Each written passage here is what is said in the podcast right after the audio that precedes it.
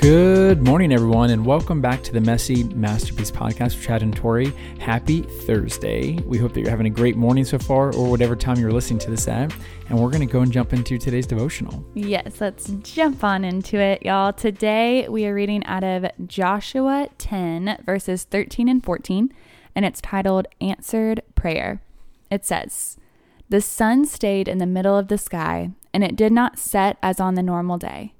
There has never been a day like this one before or since, when the Lord answered such a prayer.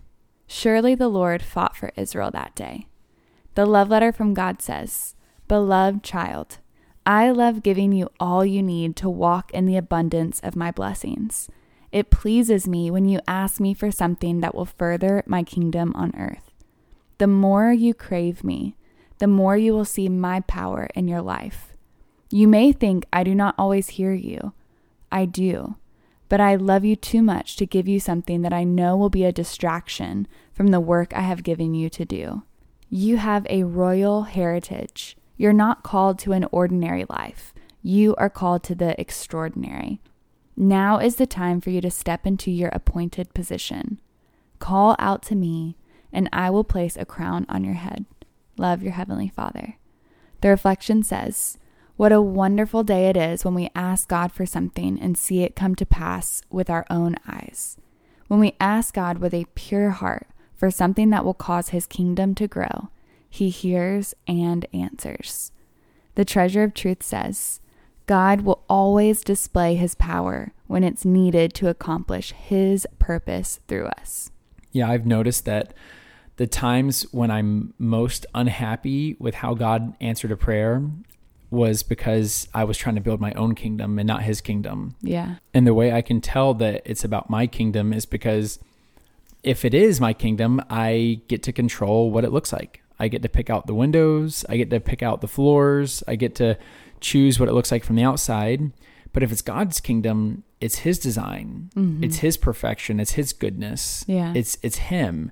And so I don't have the say or control, and nor do I want it because how much better can an infinitely better God than me yeah. do at designing a kingdom than me? And so I, whenever I let go that control, I feel so much freedom. Yeah. But then whenever I am finding myself getting frustrated, I tend to realize that it's because I was trying to build my own kingdom and I was trying to control things. Yeah. I think that's something that so many of us, you know, struggle with um, something that I think practically is just a really good thing to practice is when you're asking God for things to come back to the why. Like, why are you desiring it? Like, what is the want behind it? Is it just material? Is it for safety? Is it to build his kingdom? Like, what is the why?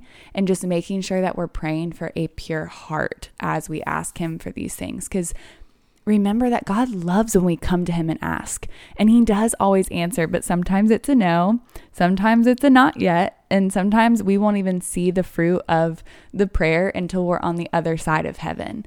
And so we just have to remember daily to keep the faith, to keep coming to Him, uh, to keep asking.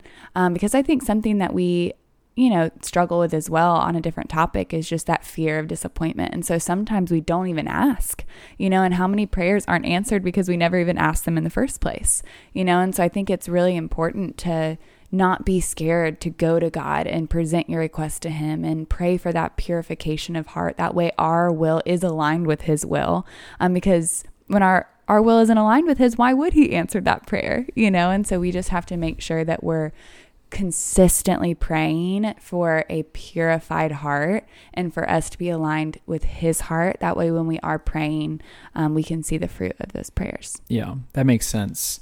It makes me think of like the like the parallel of say a child asking a parent for something yeah. or a employee asking an employer for something. Right. The way they go to their, you know, higher up and right. ask them for something is really different. Absolutely. And so we really need to make sure that we're not going up to God as an employee right. and saying that I deserve this because yeah. of this. Right. But we need to go to him as a child mm-hmm. and yeah. go to him for things and we because whenever a child is asking for something they're they're trusting Yeah. in their parent Mhm. to take care of them and to provide. yeah. And if the parent does right, they will always provide and protect for that child and love Mhm. them. Yeah. And they will trust their parent. And we need to look at God with that same type of trust hmm Yeah. and not look at him as if he's our employer. Yeah, no, he always wants what's best for us. And I think that's sometimes harder to wrap our head around that like God actually wants good things for us. He's not trying to like punish us every day for certain things. Like he wants to lavish his grace on us. And so I do think that a lot of this comes down to how you view God. Um, your prayer life does, at least for me, it does. Like, how am I viewing God? Um, and that will change the way you go to God to ask him things, the way you pray to him, etc. And so Amen. Do you want to Yeah. pray sign out, baby? Dear Heavenly Father, we thank you that you are a good Father. Lord, that it doesn't matter what our earthly relationships look like, God, that you are so much higher. You are so different. God, you have good things in store for us. You treat us so beyond what we deserve, God. And so I just pray today for the listener who has a skewed view of who you are. God, that you would reveal to them how kind you are, how much love you want to pour out to them, how much grace you want to meet them with. God, you are merciful and compassionate and loving, a father that cares, a father who comes near, a father who comes close, a father who is affectionate and loving. God, you satisfy our souls. Lord, we just pray today that you would remind us of these things, that we would be encouraged to come into your presence, to present our requests to you, Lord. We pray that you align our hearts with yours. We only want what you would desire for us, God, because anything else, we don't want it. We don't need it. It's not good for us. If it's not from you, we don't want it, God. So, Lord, we just, we thank you. We thank you that we get to be in relationship with you. We thank you for hearing our prayers, God. You say when two or more are gathered in your name, you hear, you're present. God, what a blessing. So, Lord, we're going to open up the floor for our listeners to continue pressing in and praying to you right now. And Chad and I are going to be praying in agreement with them.